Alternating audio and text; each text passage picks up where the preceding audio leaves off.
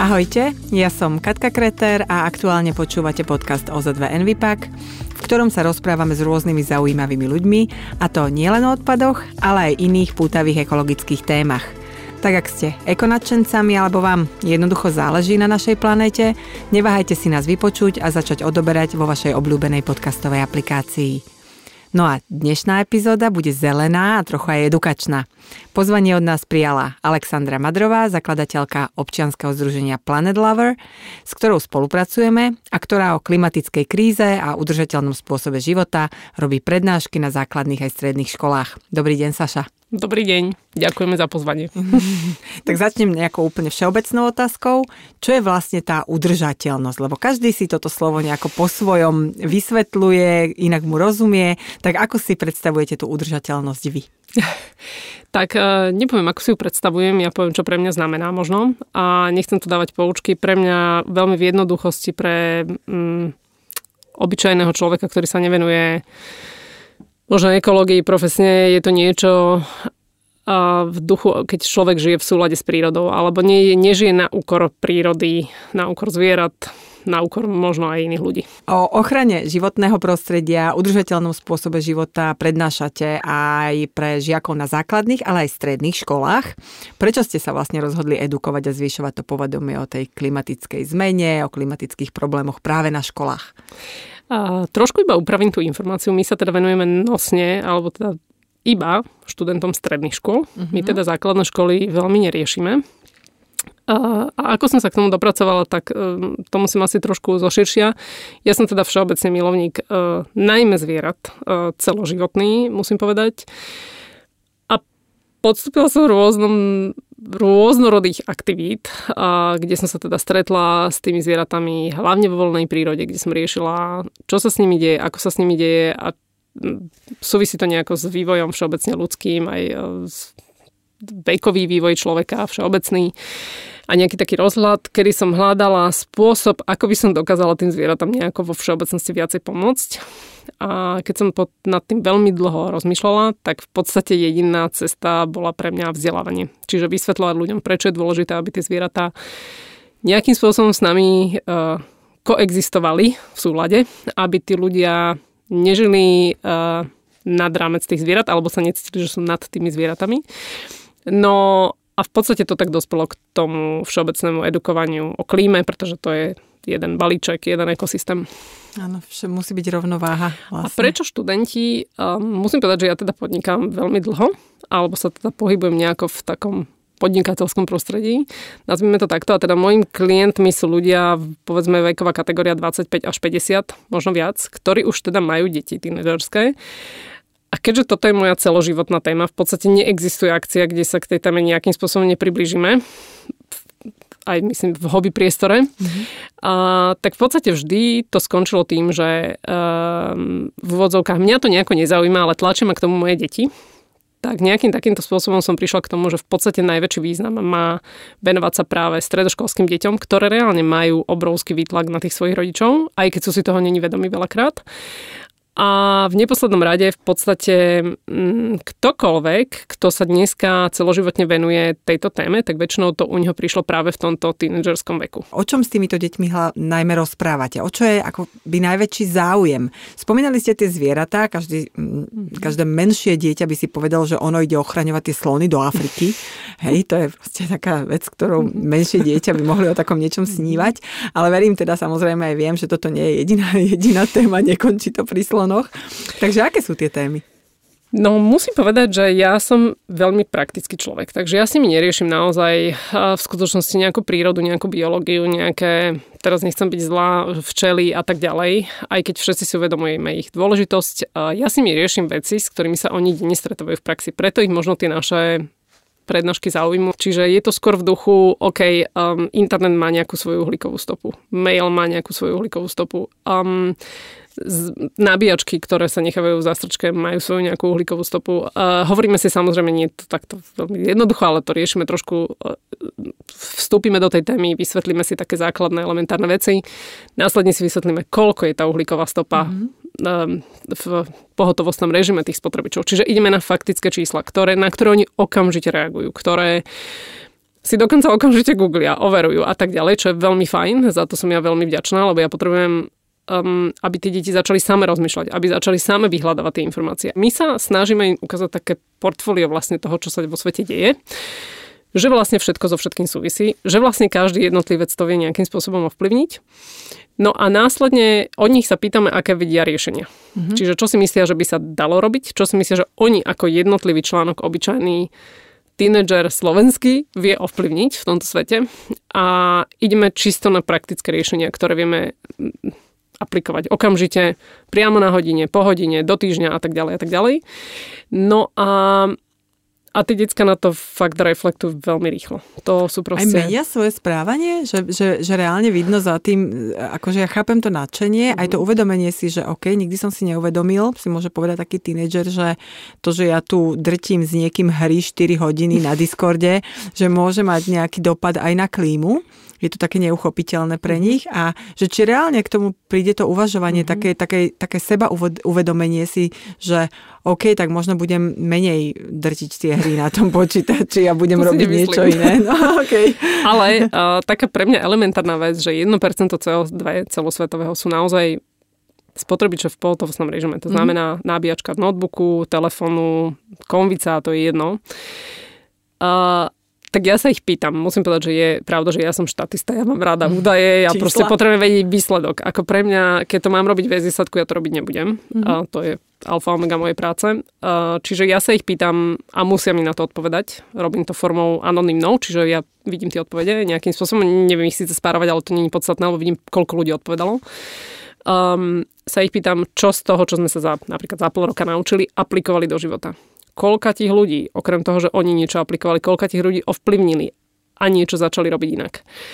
A tak ďalej a tak ďalej. Takže my s nimi veľa diskutujeme. Hrozne uh, som rada. Teraz napríklad musím povedať, že prichádzajú také aktivity zo strany tých detí, že my sme vysoko šokovaní ako organizácia, uh, akú rýchlu spätnú väzbu máme ako dobre tie deti reagujú, ako sú aktívne. Je strašne veľa takých fajn nápadov, ktoré tie decka už teraz začínajú oni riešiť mm-hmm. a iba nám oznamujú, že to robia. Takže si myslím, že tá aktivita tam je. Robíte aj s dospelými okrem detí, keby ste to mali porovnať, tak uh, jednoduchšie je ovplyvniť mladého človeka, ktorý je hladný možno od po, po takom sebaurčení, nájsť sa. A áno, pre nich to môže byť, keď sú takýmto spôsobom angažovaní, môže to pre nich byť veľká výzva ovplyvniť svoje okolie. A pomôže to samozrejme aj takej, takej sebadisciplíne, ale aj egu že robím niečo zmysluplné. Ako je to s dospelými, keby sme to dali do, do nejakej váhy a chceli porovnať, že starého psa novým kúskom nenaučíš? Je to tak, alebo nie je to porekadlo pravdivé? Nepovedal by som, že je to takto. Skôr by som povedal, že ja najväčší problém, aký vnímam u dospelých ľudí, je, že si neuvedomujú, že to nevedia. A potom prichádzajú výčitky, že, alebo výhovorky, že ale ja som to nevedel, hovorím, netreba sa vyhovárať. Nikto sme sa nenarodili proste s informáciami, že ich vieme. Ja každý deň sa učím, každý deň proste príjmam informácie, nehovoriac o tom, že tá klíma sa vyvíja takou rýchlosťou, že keby som nič iné nerobila, iba 8 hodín denne študovala, tak mám čo robiť. Môj feedback z webinárov, keď robím pre dospelých ľudí, tak vidím, že tie informácie, ktoré pochopia, to je ešte dôležité povedať, ktoré pochopia, sa snažia aplikovať, pokým je to v ich nejakých možnostiach, že to vedia aplikovať do života, tak sa mi zdá, že to sa deje. Mm-hmm, že to nie je mm-hmm. obmedzujúce. Mm-hmm. Keď sa vrátime ešte vlastne k tej ja tak marketingovo poviem cieľovej skupine uh-huh. uh, tých, tých tínedžerov, tak aj tínedžeri sú dosť rozdielni. Rozdiel 14 alebo 13 ročné uh, decka, ktoré sú na prechode strednej a základnej školy ešte a úplne inak uvažuje a díva sa do budúcnosti aj na svoje kroky a vie sa aj lepšie možno zhodnotiť človek, ktorý sa blíži k tej 20 Kde je lepšia odozva? Pri tých mladších, nadšených alebo už pri tých, nemôžem povedať, že úplne rozvážnych, lebo zasa to nedá úplne kategorizovať, ale ktorí sú takí, ktorí, ktorí máte pocit, že, že to ide na takú úrodnejšiu pôdu? Alebo nie je tam vôbec nejaké... No v prvom rade musím povedať, že my s takýmito deťmi ne, nerobíme, takže ja to neviem mm. posúdiť. My robíme mm. s deťmi, ktoré majú viac ako 15 rokov. To mm. znamená, že to už sú naozaj vyzreté deti, ktoré rozmýšľajú, majú svoj vlastný názor, vedia s informáciou nejakým spôsobom narábať. A závisí od toho samozrejme, aké majú možnosti v rámci rodiny, v rámci školy a tak ďalej na realizáciu. S týmito deťmi, pokým oni majú chuť, sa robí fantasticky. Musím povedať, že presne na to vlastne, keď pozorujem ten pol rok, ktorý mám za sebou s takou úzkou skupinou týchto detí, tak viem podať niekoľko príkladov, ktoré mňa veľmi pozitívne šokovali. E, čiže ja to vnímam tak, že keď oni dostanú príležitosť a pochopia ju, tak idú veľmi fajn. Um, a aj ja to beriem tak, že aj keď ten výsledok nevidím okamžite, verím tomu, že o 10 rokov v tom pracovnom procese to vidieť bude veľmi, tie informácie, ktoré oni teraz načerpajú, tak sa to proste v práci neskôr ukáže. Čo sa týka detí, napríklad mali sme v januári taký taký webinár pre teda väčšie deti, ale tá pani učiteľka mi napísala, že teda sú tam pripojené aj malé deti. Mm-hmm. Tak ja som povedala, veď nemáme asi čo stratiť v zásade a ani som to nevedela ovplyvniť. A musím povedať, že po webináre mi napísala, že paradoxne tie deti, ktoré boli štvrtáci, piataci, okamžite po skončení hodiny vyštartovali a išli riešiť Čiže ja ne, ne, neviem um, na to odpovedať. Um, a, a v poslednom rade, napríklad ja neviem um, určiť, či deti um, menšieho vzrastu, alebo menšieho veku, veku teda, rozumejú tomu, o čom my rozprávame s tými väčšími deťmi. Mm. To ja neviem nejako posúdiť, ale napríklad, keď sme robili v roku 2019 tie veľkokapacitné prednášky, tak jeden deň som nevedela toho môjho syna niekam uplacírovať a zobrala som ho na tú prednášku a boli sme prekvapení s tým moderátorom, my sme sa na to dívali, že on proste 45 minút sedel nepohnutie. A ešte on nás ako keby stala, že nie sme ticho, že on to chce počúvať. V štyroch rokoch som predpokladal, že nebude rozumieť ani slovo, o čom sa rozprávame, aj keď teda je k tomu vedený od narodenia samozrejme, ale aj tak. A napriek tomu to vypočul celé a vnímal to všetko. Mm. Čiže neviem. Mm, keď sa na to pozrieme ale tak, tak toto sú decka, ktoré sú samé také nadšené pre vec. My sami robíme s mladými reportérmi pre životné prostredie a to je tiež taký mm, veľký projekt, ktorý robí Centrum environmentálnych aktivít a hovorím, že to je vždy, keď s nimi niečo robím, lebo máme takú úzkú spoluprácu, tak je to také, že návrat dôvery v ľudstvo, lebo vidím, ako tie decka rozmýšľajú, ako nielen chcú napísať o niečom, čo nefunguje, ale prinášajú vlastné riešenia a nielen, že ich prinášajú cez videá, články a podobne, ale tým, že hodnotím aj súťaž, ktorú majú a podobne, tak oni reálne aj dosahujú výsledky. Ale to sú, ako to vidíme, že to sú zaangažovaní mladí ľudia, ktorých to zaujíma a majú to ako niekto iný koniček, ako niekto hranie hier, niekto čítanie kníh, niekto niečo iné. Mm, veľká väčšina ľudí však e, tu žije bez toho, aby sa nejak sami pohli k takejto aktivite. Mm, environmentálna výchova nie je predmet na školách, Áno, máme tu zelené školy, kde je pridaná ako ďalší predmet, ale väčšina škôl to nemá. Ne, neexistuje niečo ako environmentálna výchova. Máme etiku, máme náboženstvo, máme telesnú, výtvarnú, kultúru a podobne, ale ako keby sa na to životné prostredie zabúdalo a všeli, kde sa tak akože je to prierezový predmet, tak tu si to môžu na prírodovede, na prírodopise, tu si to môžu dať do nejakých iných hodín, ale nie je tomu tým pádom kladená váha, nemá to ako keby vzdelávaciu, ja to tak poviem ľudovo, že hlavu a petu, čo kedy, aké veľké deti mám naučiť ako pedagóg, aby to pochopili, aby rozvíjali tie vedomosti, lebo darmo budem ja 7-ročnému dieťaťu rozprávať, že koľko percent čoho je na Zemi, keď ono percenta má až v nejakom piatom ročníku a netuší, čo to za slovo vlastne som použila. Takže možno aj tá absencia tej environmentálnej výchovy je tu, je tu dôležitá a áno, nadšencov vieme ovplyvniť, ako ovplyvníme a presvedčíme takých tých, a nechcem povedať, že ľahostajných, lebo oni by možno aj neboli ľahostajní, keby tie informácie mali. No, tak e, toto je ťažká otázka. Ja vidím obrovský progres v tom, že síce není enviro na školách, to je pravda, a určite by tam bola na mieste. Mala by to byť povinná vec od prvého ročníka až po skončenie strednej školy akokoľvek. Um, je obrovský dopyt tých detí po tej výchove. To není, že by oni nemali záujem. Myslím si, že dopyt aj zo strany učiteľov. Mm-hmm. Zatiaľ, keďže presne tak nemá to žiadny systém, tak je veľmi ťažké to do toho procesu zakomponovať. Mnohí sa práve zaoberajú aj týmito témami, že hranica medzi hygienou a odpadom a ekológiou, pretože aj táto pandémia nám teraz vlastne priniesla veľké, veľké zmeny aj v produkcii odpadu, to je jedna vec. Druhá vec je, že prešli sme do online.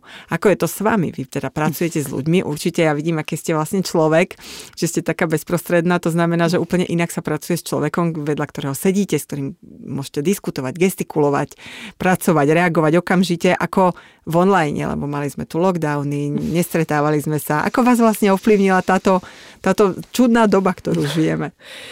No musím povedať, že prvé prednášky, teda, ktoré sme robili v roku 2019, sme robili Začali sme tým, že prvá prednáška bola pre 500 detí naraz.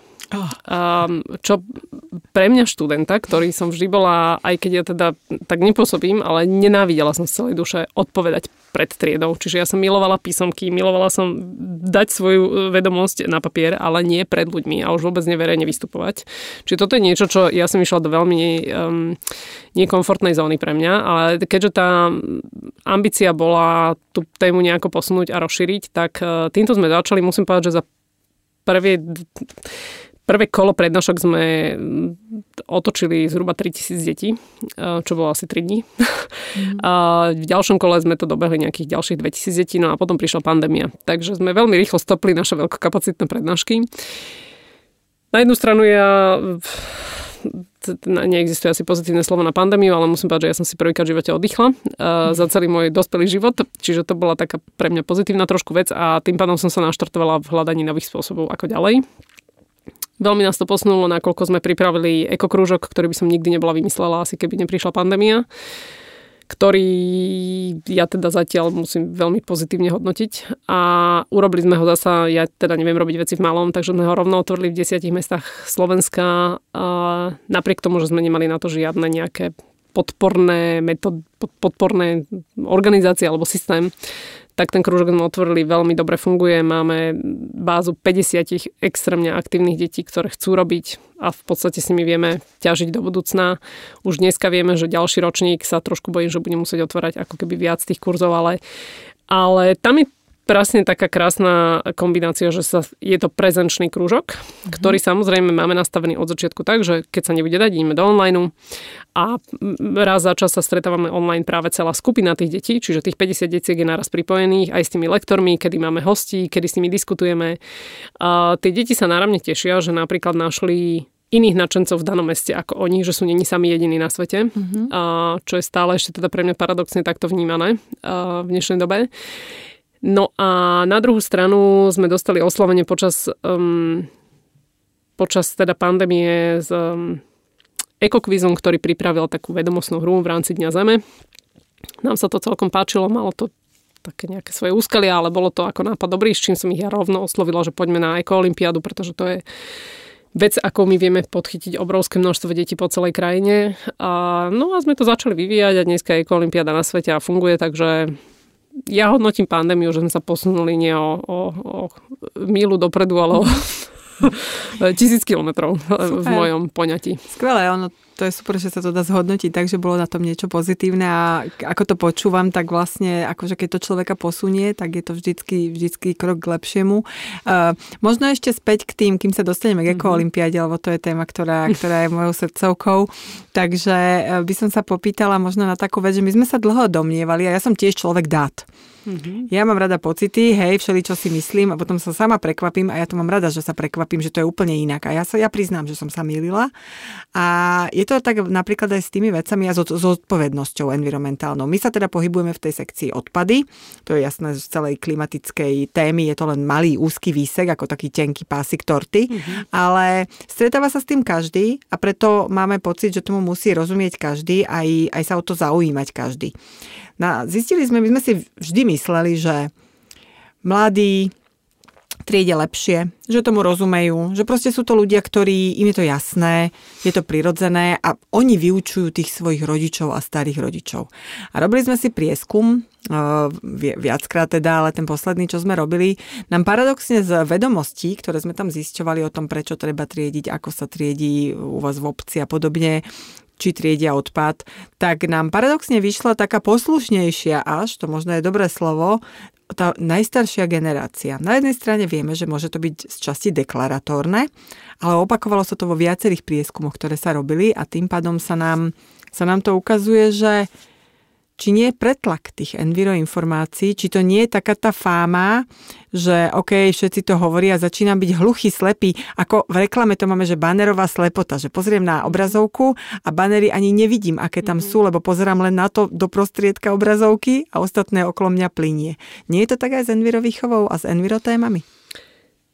No, um, ja som na tie dáta tiež musím povedať, ale ešte viacej ako na, na tie dáta som na ten výsledok. Mm-hmm. Čiže ja um. Bez ohľadu na to, že pozerám dáta, tak mňa zaujíma, e, kam to speje a hlavne v tej výchove mňa zaujíma to, že keď sa niečo začneme učiť, že či to reálne pretavia do, do nejakého výsledku. No v prvom rade v tom triedení si myslím, že tí, tí starší môžu byť trošku viacej možno zodpovednejší ale rozhodne e, väčšiu vedomosť, čo kam patrí, majú podľa mňa tie decka. Práve preto, že tá separácia je jedna z mála vecí, ktorá sa podľa mňa na tej školy nejako preboxovala, doslova mm-hmm. do písmena že keď niečo tie školy ako keby riešia, tak tá separácia už je také must have, že to má takmer každá škola. Čiže mm. toto je také pozitívne možno. Uh, tým pádom tie decka si to automaticky prenašajú domov a prúdia tých rodičov, aby teda separovali aj oni. Hm.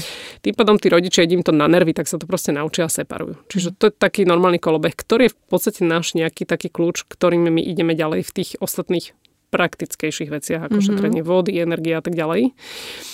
A ešte som zabudla jednu informáciu k, tým, k tomu online. Musím povedať, že keďže ja som na tie dáta, my sme si každou jednou prednáškou merali, lebo prednášame cez Mentimeter, ktorý nám teda dáva okamžit tý feedback, vidíme okamžite, koľko ľudí sa fyzicky zapojí, pýtame sa non-stop, čiže nevedia výsť mm-hmm. z tej pozornosti a na konci dňa máme grafy, počty, údaje, všetko. Takže len na Margo tej pandémie ja už z tohto systému ako keby nevychádzam, aj keď učím prezenčne. Možno k tým praktickejším veciam, že rozprávame sa už nejaké minúty o tom, že čo vlastne, o čom, sa, o, o čom treba viac hovoriť, o čom treba učiť decka, o čom treba vzdelávať a vychovávať aj tých dospelých.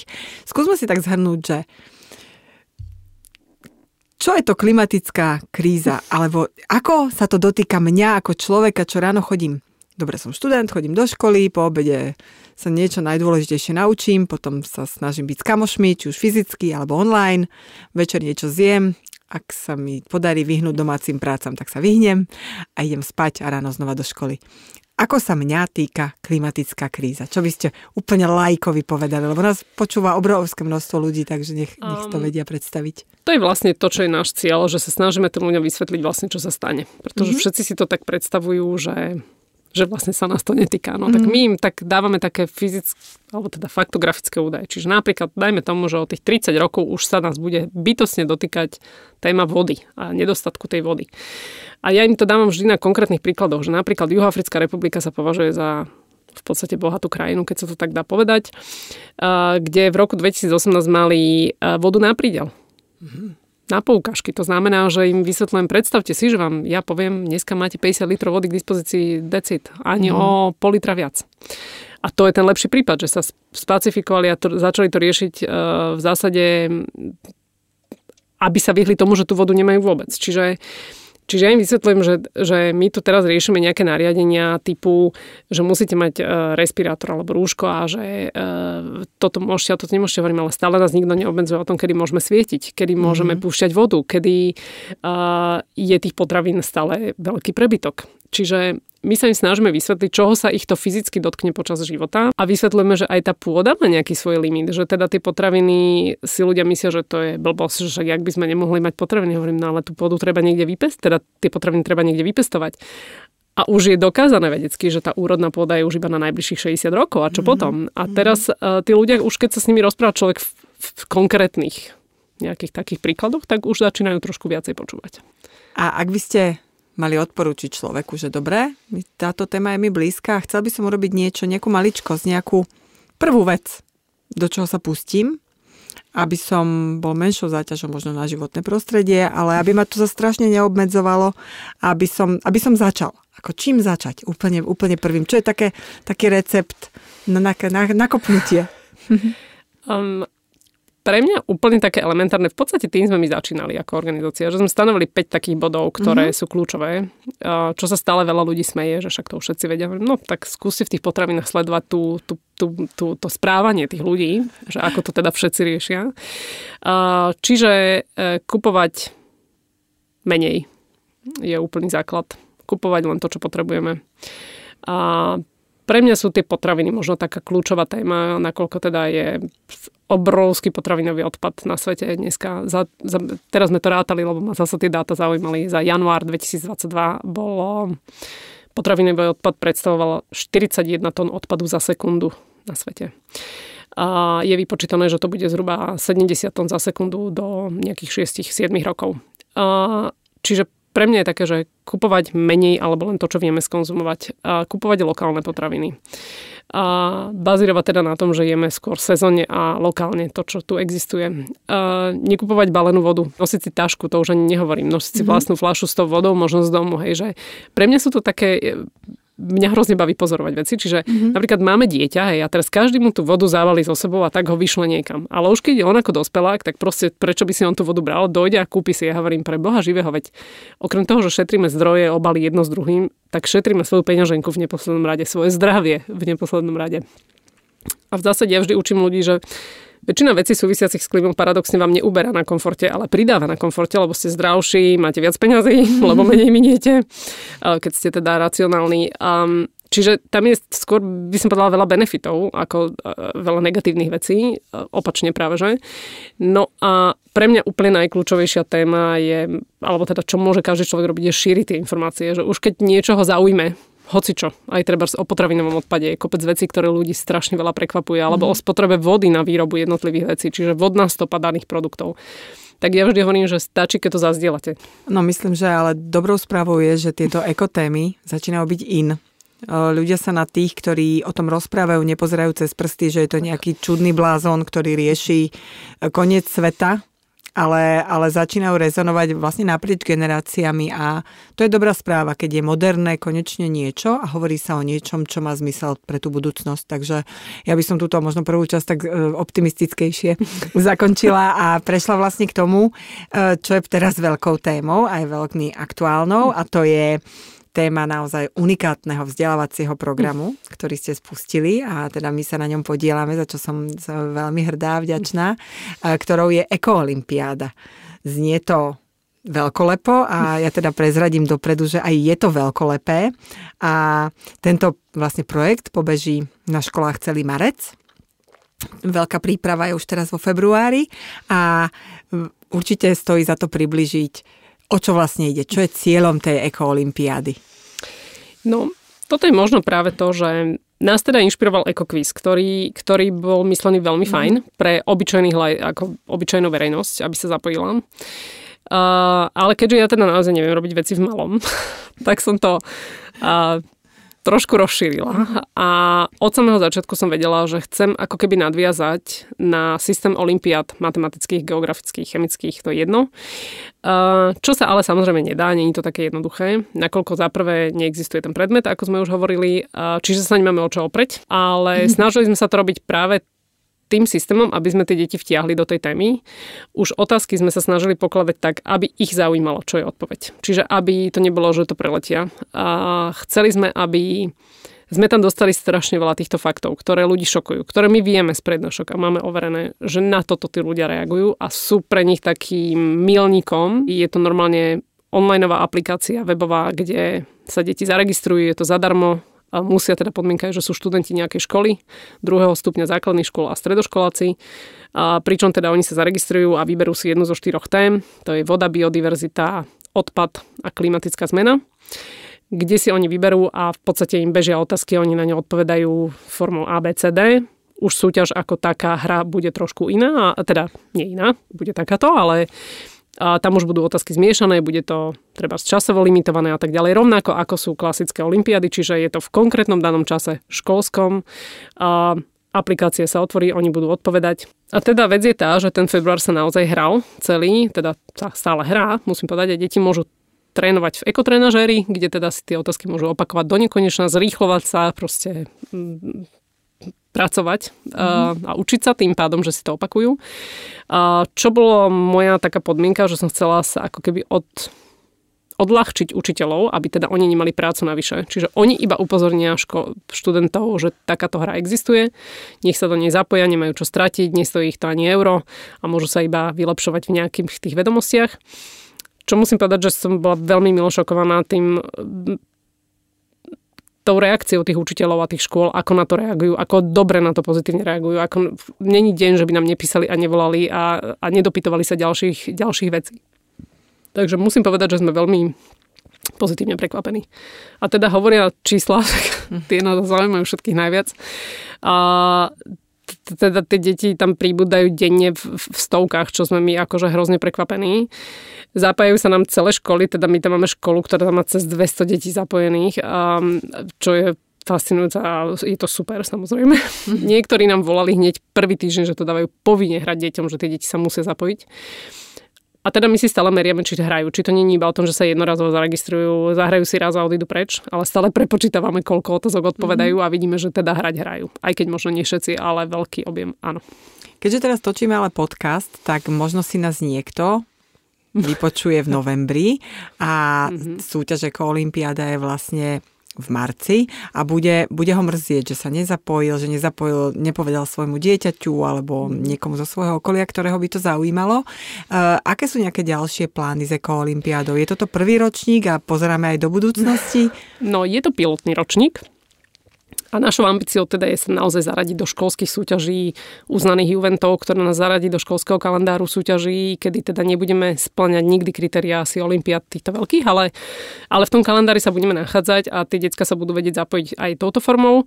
No a samozrejme už teraz máme obrovské plány, ako tú aplikáciu zlepšiť, ako tam doplniť práve tú vedomostnú alebo vzdelávaciu zložku, kedy mm. oni priamo v aplikácii zistia, prečo sa minie toľko a toľko litrov vody, prečo sa udialo toto a toto a tak ďalej a tak ďalej. Čiže Samozrejme je to otázka peňazí a času, ale smerujeme k tomu, že to bude tradičná hra.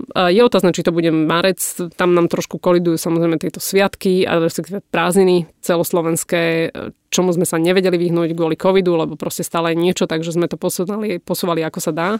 Ale v zásade ide určite o tradičnú hru, ktorá by sa mala opakovať každý rok. A aké ďalšie ešte nejaké ekologické súťaže alebo workshopy robíte pre decka na tých stredných školách? No my máme teda ten eco-workshop, ktorý sme otvorili v septembri minulého roku Uh, podstata je, že sme, že sme vyzvali deti, aby sa zapili do, normálne do krúžku, tak ako chodia na športy, na čokoľvek. Stojí ich to teda symbolických 5 eur na mesiac, uh, pričom um, na hodinách sa reálne riešime a snažili sme sa im vymyslieť program, aby oni pripravili nejaký konkrétny projekt, alebo aby, aby na konci školského roku sme mali výsledok niečoho, na čom sme celoročne pracovali. A musím povedať, že sme pripravili, teda tento rok sa nám podarilo pripraviť krásnu vec v spolupráci s EOF 2022. Je to najväčšie športové mládežnícke podujatie v Európe určite, na svete neviem, ale jedno z najväčších rozhodne. A tým, že Banská Bystrica je hostujúcim mestom v tomto roku, kde príde 50 krajín a zhruba 4000 športovcov plus ich delegácie, tak my sme teda oslovili EOF, či by bolo možné participovať na tomto podujatí v tom duchu, že my s týmito našimi deťmi pripravíme udržateľné opatrenia, ktoré sa aplikujú priamo na tomto podujatí. Čo sa nám teda, musím povedať, podarilo, aj keď sme diskutovali veľmi dlho, ale nakoniec sme teda ich zlomili doslova mm-hmm. do mhm. písmena a pristúpili na to, že teda ideme do toho. No a my sme s tými deťmi prvý pol rok v podstate pripravovali práve tieto veci, ktoré sme aplikovali už či to bude na športoviskách, na internátoch, v kúpeľniach, v jedálniach, kdekoľvek vo fanzóne a teda tie decka sa vedeli si to predstaviť, vedeli v čom to bude. Podarilo sa nám vďaka jednej lektorke, že sme mali hostujúceho hostia teda z festivalu Pohoda, ktorý vyhrali v roku tuším 2017 a 18 najekofestival v Európe. Čiže dávame im ľudí, dávame, dávame im do placu ľudí, ktorí sú z praxe, ktorí im dávajú reálne problémy, s čím sa potýkajú v, v, už v realizácii. Mm-hmm, ešte také možno lákadlo, ako ste spomínali, spomínali mm, tých športovcov, tak aj v Olympiáde vlastne máme ambasádorov, ktorí môžu byť veľkým vzorom pre, pre tie decka nielen v tých ekové veciach, ale práve aj v takej húževnatosti a v tej sile a zodpovednosti a vedomosti. Takže skúste nám ešte tak úplne na záver povedať, že kto sú tí ambasádori.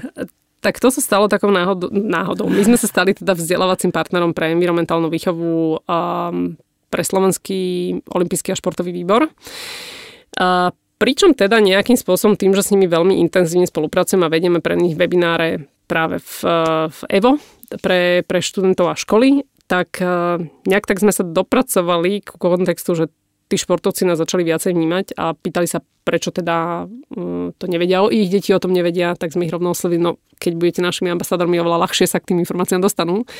Čo oni teda neváhali ani sekundu a boli nadšení, že sa môžu zapojiť. Eh, musím povedať, že prvú sme oslovili Zuzku eh, Rehak Štefečekovú, zlatú medailistku, ktorá teda má dve deti, je mama a tá téma ju zaujíma nejakým spôsobom čiže ona okamžite súhlasila. U športovcov je super, že oni sú naučení disciplíne, takže im keď sme poslali vzorku aplikácie, tak samozrejme začali okamžite trénovať a učiť sa, čo je veľká výhoda oproti normálnym ľuďom. No a e, takisto Danka Barteková, ktorá je členkou Medzinárodného olympijského výboru, tú tému rieši veľmi dlho v rámci MOV, čiže ona bola okamžite za následne na to sa pridala Nastia Kuzminová, čo sme boli nadšení, lebo proste takisto ide, je to mama, e, rieši klímu, nakoľko sa to týka aj športu.